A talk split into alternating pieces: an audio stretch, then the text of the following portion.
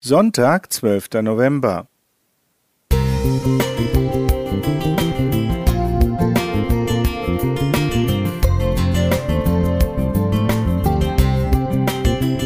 Ein kleiner Lichtblick für den Tag.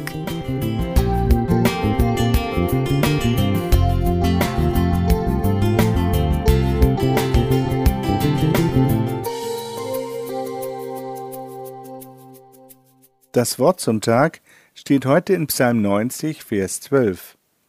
Lehre uns bedenken, dass wir sterben müssen, auf dass wir klug werden. Wissen wir nicht alle, dass wir sterben müssen? Der Psalmschreiber macht in diesem Text auf zwei wichtige Dinge aufmerksam. Die Lehre, dass wir sterben müssen und dass diese Erkenntnis klug machen kann. In der Corona-Krise ist uns das Leben und Sterben in vielen Bereichen vor Augen geführt worden. Als junger Mensch macht man sich über den Tod meist nur wenige Gedanken, schließlich steht man mit beiden Beinen im Leben.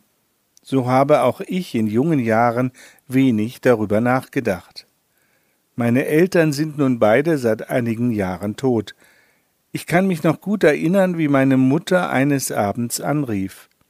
Mein Vater lag auf der Intensivstation und würde wohl die Nacht nicht überleben.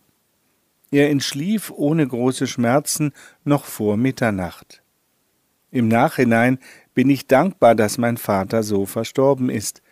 Natürlich war ich in diesem Moment traurig, und auf der Beerdigung traf uns der Schmerz, dass uns eine wichtige Person verlassen hatte. Gleichzeitig bin ich aber der Überzeugung und Hoffnung, dass unser Gott es recht geführt hat und ich meinen Vater auf der neuen Erde wiedersehen werde, egal wie lange dies noch dauern wird. In der Stunde der Trauer soll Gott unser Lehrer sein. Wir erkennen die Endlichkeit des Lebens.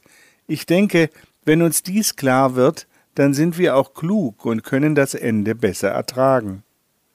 Ich erinnere mich noch gut an einen Gedenkgottesdienst, in dem der Toten des vergangenen Jahres gedacht wurde. Da wurden viele genannt, die jünger waren als ich. Ja, der Tod gehört im Erdenleben dazu, aber Gott kann uns in schweren Stunden Kraft schenken. Aus dem Brief des Apostels Paulus an die Thessalonicher wissen wir, was mit den Erlösten und den Toten bei der Wiederkunft Jesu geschehen wird. Vergleiche 1. Thessalonicher 4, die Verse 13 bis 18. Zunächst werden die erlösten Toten auferstehen und dann die noch lebenden Erlösten in den Himmel aufgenommen werden. Ist es nicht gut, dass wir diese Hoffnung haben dürfen und damit den Verlust hier auf Erden besser ertragen können? Und ebenso wichtig ist es zu wissen, dass mein Vater schläft.